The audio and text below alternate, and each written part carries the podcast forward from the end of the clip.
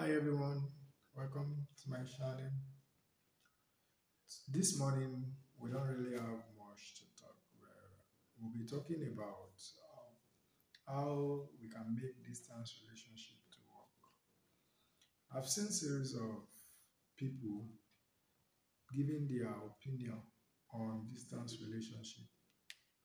So many people find it difficult to cope with distance relationship and if you ask them why, they will tell you they need somebody that is actually physical, they need somebody that can be around them, that they can talk to or do things with all the time. That's distance relationship is something they don't consider in their life. Why? Because half or most of distance relationship do normally end up with in breakup. So so many people find it difficult to actually cope with distance relationship. And we have seen series of people also that gave their own opinion that even before they got married, that they were actually into a distance relationship. And we have series of factors that can actually keep someone away from his or her partner, which include career, work, school, or vacations. It can actually keep someone away. But thank God for technology. Technology has brought about, even when you are not together physically, then you can actually go on video calls, Skype. You can even watch movie together. This is all thanks to this happened due to what technology. So technology has actually made distance relationship very easy for people to cope with. That is if people are really committed or actually want to make the relationship work. Because this is not all about just an individual. It is the coming together of the both partner to agree that okay, we are going on distance. So how can we make this relationship work? How can it lead to what we actually want? That distance will not actually be a barrier to our relationship. So it depends on the commitment of the individual that are involved in the relationship.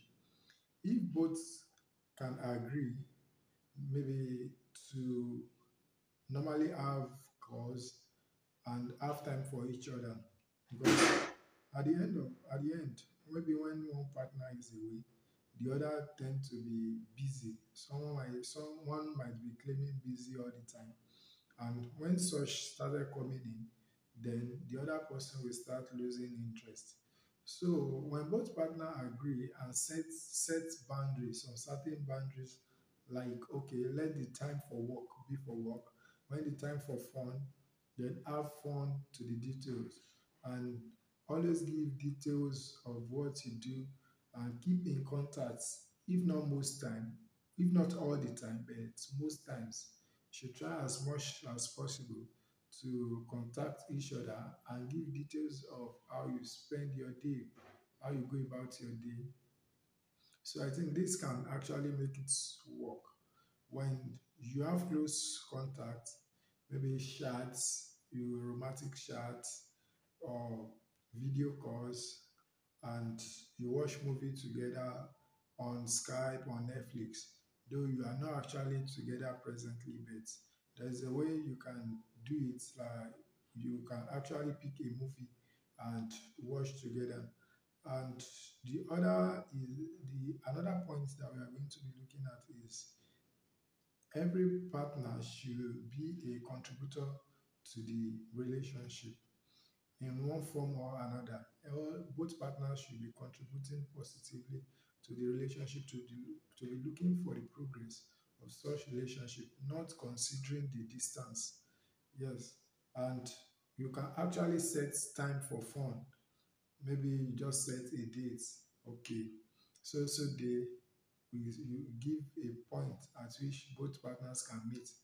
Then you have fun together, you go out together, you eat together for instance, maybe you went out in a day, you don't just come back and tell your partner, I went out and I actually enjoyed the meal. That will just give a summary of what you did. But you coming back, calling your partner, giving the details of how your outing went, how you felt when taking the food, what you discussed about during the process of your outing, and how you feel after even after eating and what and what do you see around you there. So this will begin to give the your partner a scope to look like a life event to your partner, even when he or she is not there with you presently. Then you'll be able to have the details of what is going on around you. And the other one is commitment.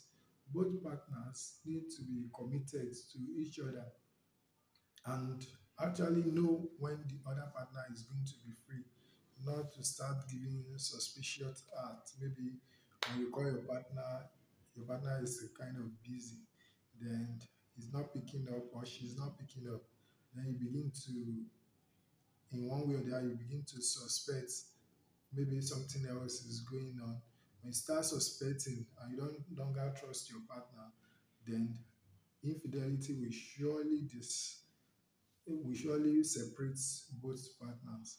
Thank you for watching my video and I would like you hear your comments, your your response.